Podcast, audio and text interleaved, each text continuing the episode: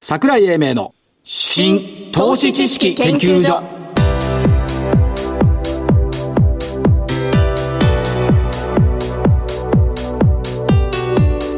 この番組は一般社団法人日本 IFA 協会の協力でお送りしますごきげんよう新投資知識研究所所長の桜井英明ですそしてコメンテーター日本 IFA 協会副理事長正木昭夫さんですはい、日本 IFA 協会の正木です。今日もよろしくお願いします。よお願いしますろしくお願いします。なんか、にあんまり動きのない 木曜日、日経平均3日続落こトピックスプラス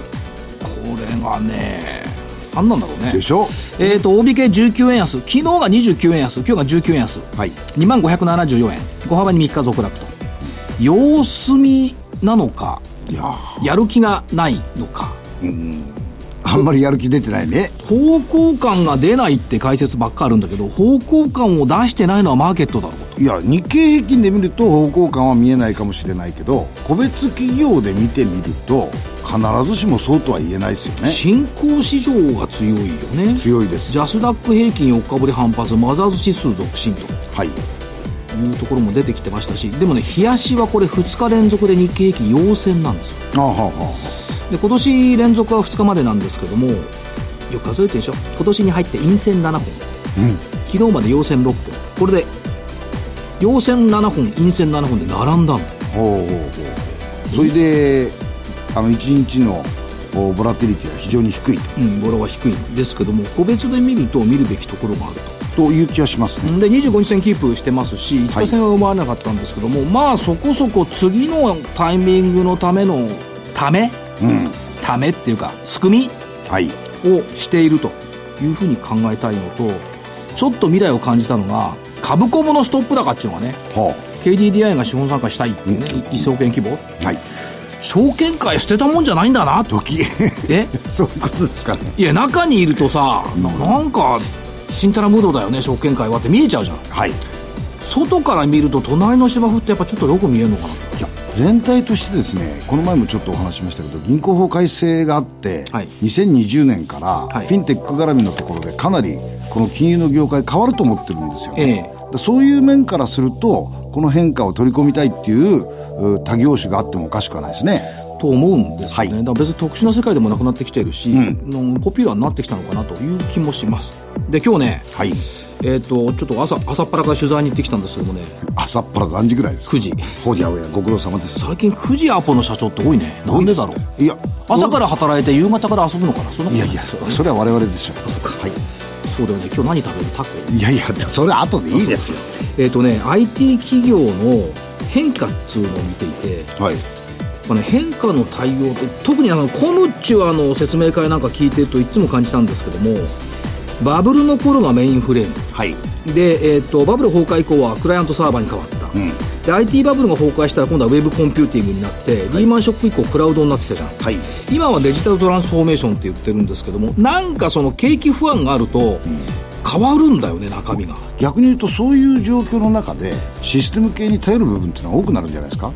そう思うでしょ、はいそれも一つの考え方なの、でもう一つはインターネット以前はパソコンをや操れる人が神様だったおっしゃる通り。次はインターネットを操れる人がヒーローになった、今で見れば IT バブルなんてホームページ作れるやつがすごかったんだよあの頃、そうよーネットバブルってそうじゃんホームページ作るってすごいなって言っていたの今小学生でもできるよね確かね。でその後スマホですよはい。でスマホが主流になってきて次どうなるかっていうとやっぱり AI ロボットになるんでしょ、そう今の時点で AI 操れる人ってすごいなと思ってるじゃない操れるっていうか、AI の発想を持ってればうね。んだからそのそういうヒーローがただの人になっちゃってまた新たなものが出てくるっていうねうん。っていうことはみんなが使えるようになるってことでしょそうですよねなんですよ、んでそれはそうといいとして、はいでこの変化っていうのを考えるとうまい具合にね、景気の底と一致してるの変化するでこれ何を表しているのかっていうと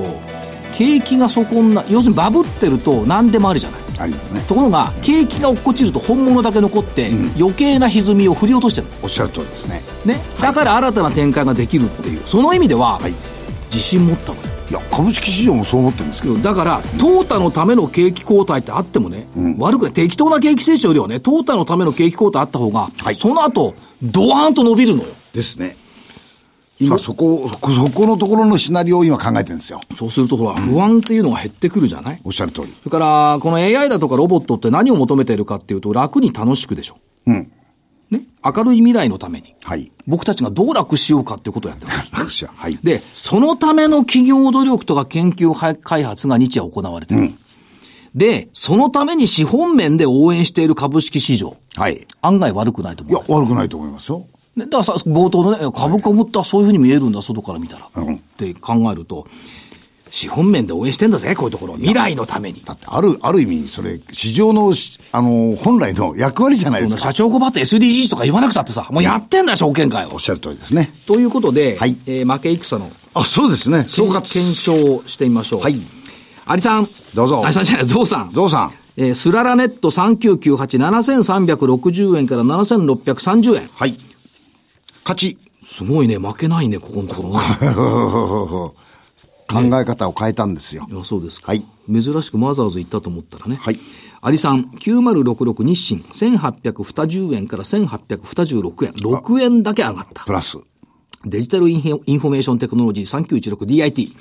1384円から1311円、×。えっ、と、ETS ホールディングス1789、414円から400飛び3円、×しかし、これは誇りたい。7906東証2部ヨネックス。653円から715円。ねえ大阪直美選手。勝ってますね今日も勝ったっていう別話にすそれで上がったとは思わないんだけど、それで上がったんかな今日上がったもんね。で可能性ありますねはい。じゃあ今日の銘柄。はい。今日はですね、えー、1銘柄、えっ、と、7532のドンキホ、ドンキホーテ。はいえー今度社名変更するんですよね。パンパシフィックインターナショナルっていうふうに変わるんですが、なんかさ、社名変更するとわけわかんなくなるんだよね。ゾゾとかさ。でも、どっちにしろね、パンパシフィックうん、ホールディングスですから、は多分。っていうのは、あの、お海外に進出するというふうな部分が出てきたんで、はい社名も変更されるということだと思います。えっ、と、足元のところで、えっ、と、既存店のお来客数はちょっと減ってるんですけど、客単価が上がってるんですよね。で、この客単価の上がってる中身が、薬とかですね、化粧品。この人部分が伸びてるということなんで、えー非常にあの、客数のおマイナスをお単価で、えー補ってるということで、社名変更も含めて、えーいいと思います。下がり PR も22倍。相模湖の製品も売ってるのかなああるんじゃないですかねい。や、わかんない。行ったことあるドンキホーテ。あ、いや、あります。ある中に。ただね、お店狭いんでね、すごく窮屈なんです。必要なものだけ買って帰ってきます。石垣島のドンキホーテってすごいよ。あ、そう。ま、む町中で、島中で一番でかいよ。多分日本中で一番でかいんじゃないああ。インバウンド用。そんな大きいんですかだってあの、フェリーのでっかいので来るから。ああ、なるほどね。あああああそうですか。ドンキホーテね。あはい、そうです。えーっと、アリさん。はいどうぞ6572。RPA ホールディングス。あれ今日行ったとこですかそう言ってないでしょあ、そうか。社長取材に行きましたとあそうい言うってことまねすけど、どこに行ったとは私言ってないんですけど。失礼いたしました。はい。 RPA ホールディングスは、はいえっ、と、ロボットによる業務自動化分野ということなんですけども、すごいよね。中継見てると、なんか売買ゲームみたいなイメージがね、受けるっていうことと、やっぱり、トップランナーだよね、これ。すごいだけど、社名もそのままですか ?RPA。最初違ったんだって。あ、そうなんですかで、2年ぐらい前じゃん、RPA っての出てきたのが。出てきましたねその時まだ上場前だったから、はいあ、このままだっつって、RPA にした。ああ。と、社長が言ってました。なるほど。ということですね。それから9419。はい1年ぶりぐらいかな。ワイヤレスゲート。あ、この間ストップ高しそうになったの、月曜日に。久しぶりですね。うん。で、えっ、と、公衆無線 LAN とか YMAX やってるんですが、やっぱり、その、ネットワークセキュリティ分野、ここが出てくんじゃねえかなと思ってて、なんか久々にリバウンドあってもよくないっていうのを感じてます。前も LTE 関係のところで、桜井さん取り上げられましたよね。あの時ね、1800円ぐらいまで行ったんですけど、ヨドヨドバシから結構ね、あの、契約金を多くなっちゃったんで、はい下がったんですよ。うん下がったんだけど、戻ってきたら、そろそろ1年間お休みしましたらなんのかなと。うん。相変わらず社員少なくて社員宿題。ですよね。ええそれから、バイオのところで4598デルタフライファーマ。はい。創薬ベンチャー徳島の会社。ええー既存の抗がん物質を、抗がん剤物質を組み合わせて安全性と有効性を高めた抗がん剤を開発しているということで、はいえー DFP14927 っていう抗がん剤候補物質が FDA の安全性審査完了したんで、フェーズ1実施が許される、あ許されたと発表。はい、はい。ということで、膵臓がん、それから胃がんを含む消化器がん患者を対象に臨床第一層、フェーズ1。開始する予定というところで、まあ、バイオね、1月っていうのは割とバイオ動きやすいところではありますけども、地方のバイオ、名古屋のさ、あの、バイオベンチャーじゃないけど、ワクオリアの今日ストップとかしてます。そうですね。そういうバイオの流れで出てきたのかなというような感じもしてはおります。というところで、この後は本日のゲストのご登場です。はい。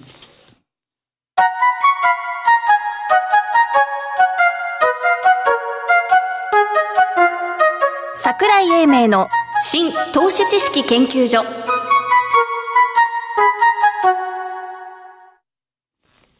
それでは本日のゲストをご紹介しましょう。コモンズ投信株式会社代表取締役社長 &CIO、井伊哲郎さんです。こんにちは。こんにちは。いつも1月になるとご登場いただいて。ちょうありがどとこござうまいすうマーケットの環境なんで、イーさんにいろいろと話を聞いてみるのもいいかなと。別にこれすごいよ、タイムテーブル見てるとね、桜井さん、正木さん、いい社長でクロストーク。 クロストーク御社の業用について、直近の業績について、今後の展開について違うだろう、これ。違う でしょ。思うんですけども、はい相場環境を今どのようにご覧になっておられますかえーっとですね、まあ、去年、まあ、10月から大きく、まあ、マーケット崩れましたと、はいまあいうことなんですけれども、えーまあ、ベースにあるところはやはり、まあ、ファンダメンタルズで考えますと、はいまあ、世界の景気減速えとえ、それに伴う企業業績の、まあ、下方修正懸念と、はいいまあ、いうことだったと思うんですよね。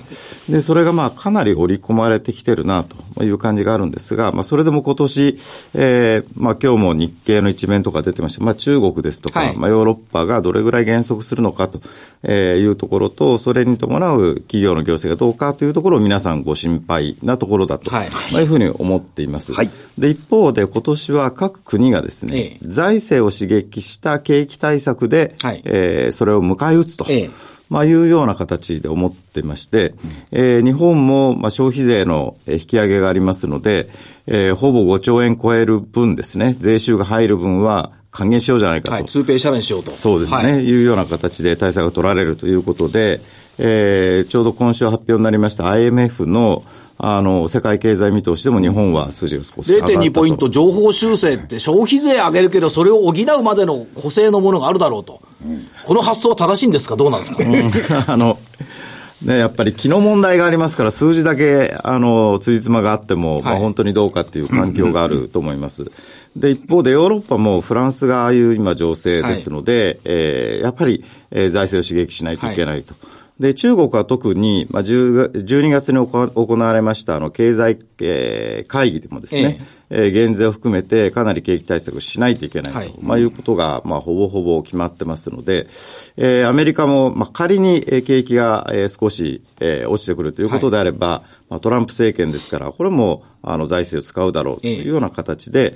えー今年1年間考えますと、えーそういったえー景気減速懸念に対して政府が、えー財政を刺激して、えーなんとか粘り腰で持ちこたえると、いまあ、いうような1年だと思ってますので、そんなにあの悲観してないんですよね。どうでしょう、昨年の12月25日、えアメリカでは24日ですけども、はいあそこの下げで相当織り込んだよねという気がするんですが、いかがでしょうか。そうですね。はいえー全く、あの、そんなふうに思ってまして、で、まあ、ちょうど、あの、冒頭にもありましたけども、年が変わると、はいまあ、やっぱり、えー税金の関係も終わったということだと思いますが、えー個人のお金が、まあ、マザー指数にはこう、はいえー入ってきてると。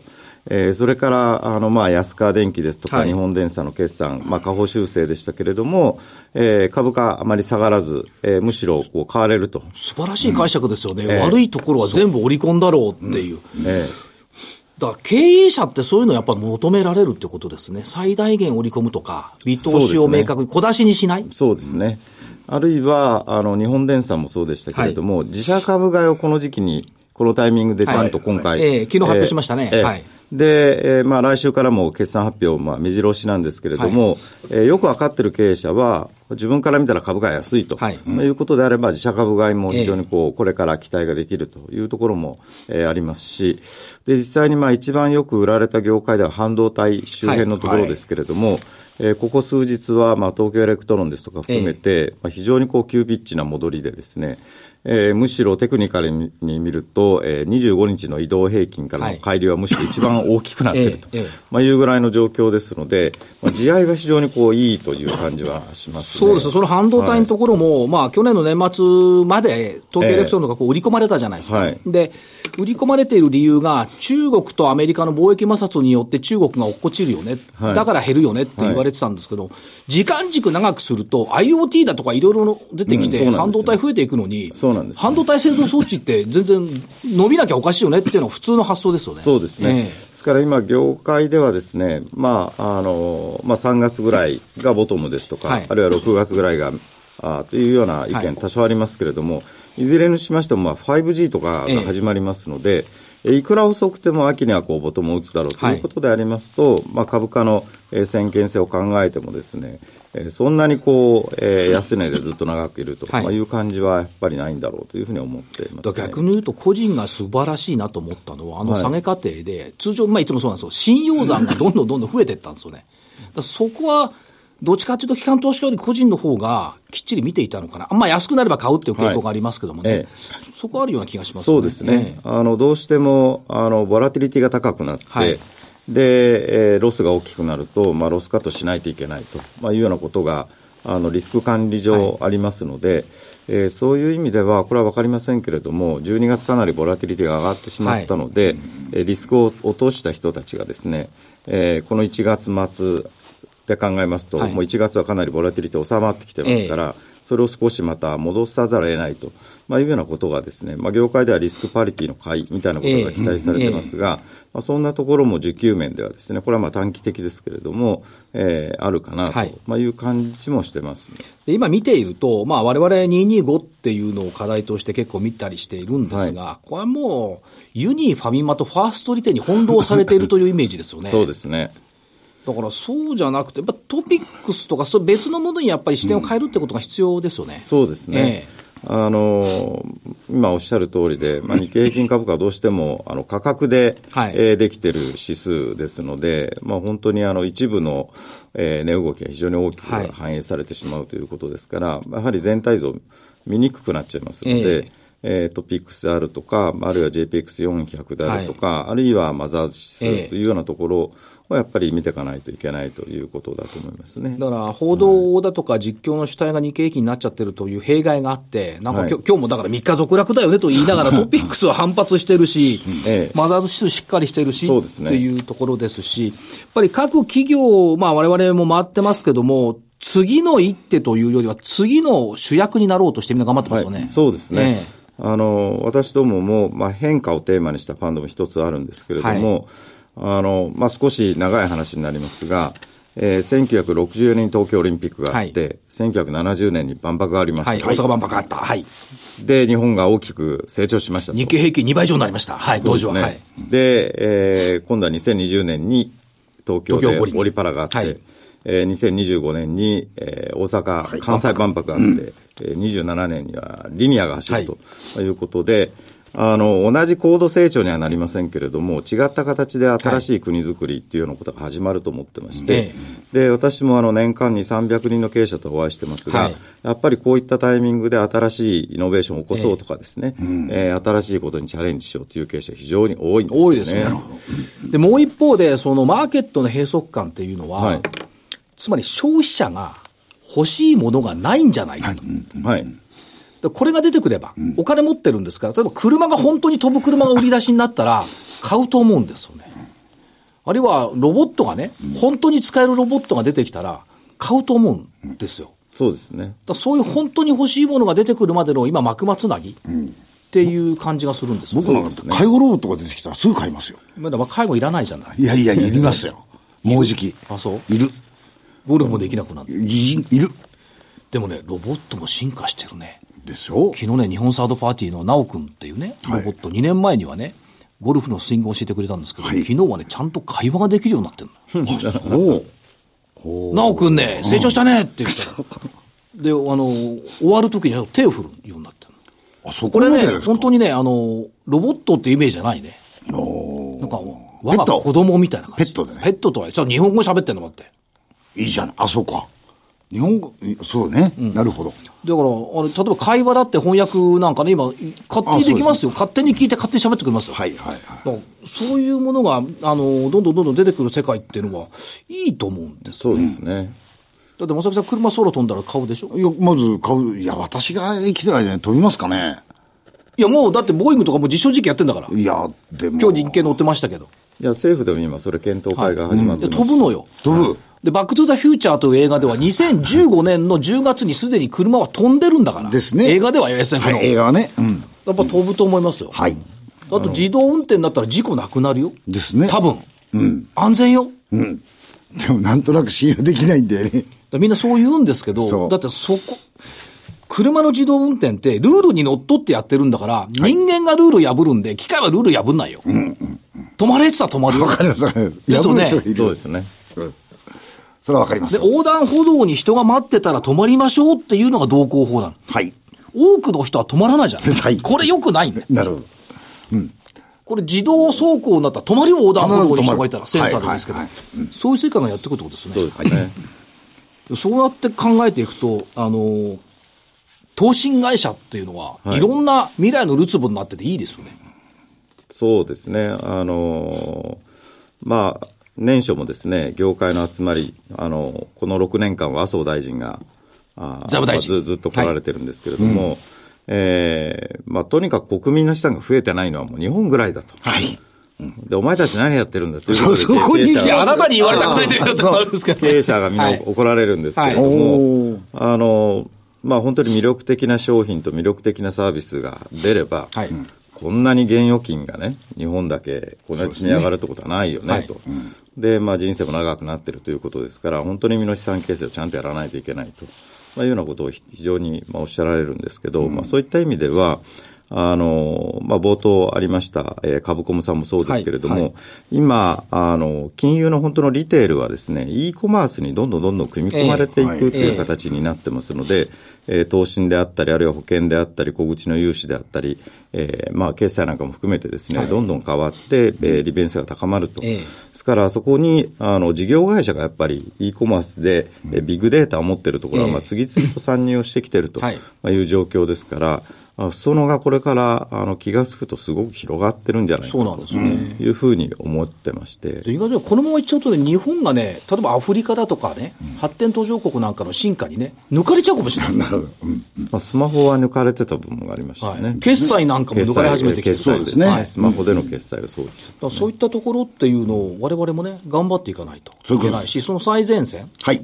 と資本市場にいる最前線にいると、はい正木さんもね、還暦じゃない、こきこえて、はい。おかげさまで。おかげさまで、ええ赤お元気いで赤いシャツ着て、お元気で、赤いブルゾンです。あブルゾン着てはいということで、えーいろいろお話を伺いました。えー本日のおーゲスト、コモンズ投信株式会社、代表取締役社長 &CIO、飯哲郎さんでした。ありがとうございました。ありがとうございました。資産運用の目標設定は人それぞれにより異なります。個々の目標達成のために独立、中立な立場から専門性を生かしたアドバイスをするのが金融商品仲介業 IFA です。一般社団法人日本 IFA 協会は企業 IR 情報を資産運用に有効活用していただくため、協賛企業のご支援のもと、この番組に協力しております。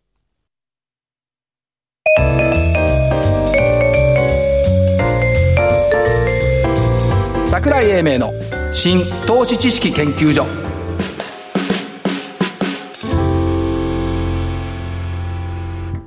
この番組は一般社団法人日本 IFA 協会の協力でお送りしました。なお、この番組は投資、その他の行動を勧誘するものではありません。投資にかかる最終決定はご自身の判断で行っていただきますようお願いいたします。それではここでこんな試合ですから桜井英明ダブルプレゼントのお知らせですまず一つ目飛鳥出版社から12月25日に発売された私の最新著書60代から楽しく始める株1年生自分で小遣い稼ぎましょうを直筆サイン入りで5名様にプレゼント2つ目最新 DVD「アノマリー大全集2019年度版」を抽選で3名様にプレゼントえー明確の理論理論なんかとは別ですけども経験則、えーこの辺のアノマリについて、えー分かりやすく解説しています、えー2019年注目銘柄もたくさん30名ぐらいだったかなご紹介これ面白いのよ先着で直筆サイン入り金富士鳳凰ゴールドカードとえとエマ勝ち運ストラップをセットでお届けします63分収録でアイドンオスから税込み5000円で発売中ですこのねゴールドカードを財布に入れておくといいと思うおおーおーということで DVD と先着特典の3点セット抽選で3名様プレゼントということでお申し込み先、えー書籍 DVD どちらも番組ウェブサイトホームページですね、はいホームページに詳しく書いてありますし、えーゴールドカードとかエトエモも載ってると思いますけどもウェブサイトから必ず番組の感想と希望商品名書籍または DVD どちらかをお書き添えの上どしどしご応募いただければと思います締め切りは2月4日必着です当選者の発表は商品の発送を終えて持って返させていただきます以上最新著書 DVD プレゼントのお知らせでしたこんな時期ですから8人ですか5名と3名これ面白いねですねだアノマリー大全集は抽選になってるけどあんまりいやいいじ本ゃん本人は抽抽選っいて書やいてこあれる両方と両も方抽選だねですよそうですよということでこんな時ですからダブルプレゼントですねということでお話をさせていただきました、はいそして正木さんからどうぞ、はい、えー、と桜井さんにご出演いただくセミナーを行います3月9日、えー会場は AP 東京八重洲通りで行います、えー桜井英明さんの株式講演会と企業 IR セミナーでございますお申し込みは日本法 IFA 協会のホームページからお申し込みいただけますのでよろしくお願いします3月9日3月9日です12時30分からですね、はい4時半ぐらいまでの予定でございますお持ち込みください、はいよろしくお願いし明ます日ね熊本行くんですよねあ、西向く桜井。熊本って西だよね西ですね。西です。今年初め間違いなてく。熊本行くからいいんじゃないっていう感じがしてるんでということは、だんだんこう、お小さく固まってたものが、ポッと解き放される。可能性がある。すそうそうそれとあれよ、あのーテクニカルの話ね勝手雲って時々言ってる 言ってますね。勝手雲は31日に白くねじれてるおお、三十一日。うん1月31日木曜日ねはい。で2月1日ってアノマリ的には株高の得意日なのようん。だから来週の今頃はニコッと会えるのかなおお、週末。 3日続落でしたなんて言わないでえお会いしてみたいもんだえ、そうですね。でね最近考えてるのはねやっぱりね自分にとって楽しいことあ、はい、はそれを楽しむさっきもねその RPA だとかいろんなもので AI だとかで楽しみ楽にするってあったじゃないい。ありましたね。もしね自分にとって楽しいことが相場だったらこれはこの上ない喜びだと思うんですよいや、やっぱりもう、あの、五十年近いですからね、このマーケットにいて。楽しんでるんですよ。だからそれがねその目先的なねデータとかね、はいそのバイブルいろんなアノマリーとかね、そういったものに惑わされると本質見失うから、やっぱりあるがままにね競馬の馬見るようにね 競馬では。そうこれ今日足の跳ねがいいねとかね、そういう姿勢っているのかもしれないなあ雑音に邪魔されないっあ。はい、はい。ていうことがいいんではないのかなアクセクしたくもなるんですけどもいやーやっぱりねアクセスしない方が精神衛生上よろしいですよですよね、まあ、精神衛生上だけの問題じゃないんですけどもでもやっぱり時間軸をきっちりと見据える、はいつまり今日なのか明後日なのか1週間後なのか3ヶ月後なのか10年後なのか100年後なのかこの時間軸によって風景は変わると思うんと思いますねですよね、はいだからそういったところをきっちりやって、えー仮説を立てて実証していく毎日毎日、はいこれがね重要なの仮説と実証っつうのこれ楽しいですよでプラスすると検証っていうのが必要ということで、番組もそろそろお別れの時間ですが、えー、桜井英明の新投資知識研究所本日この辺りで失礼します、えー所長桜井英明そしてお相手は日本 IFA 協会の正木明夫でしたそれでは来週この時間までごきげんよう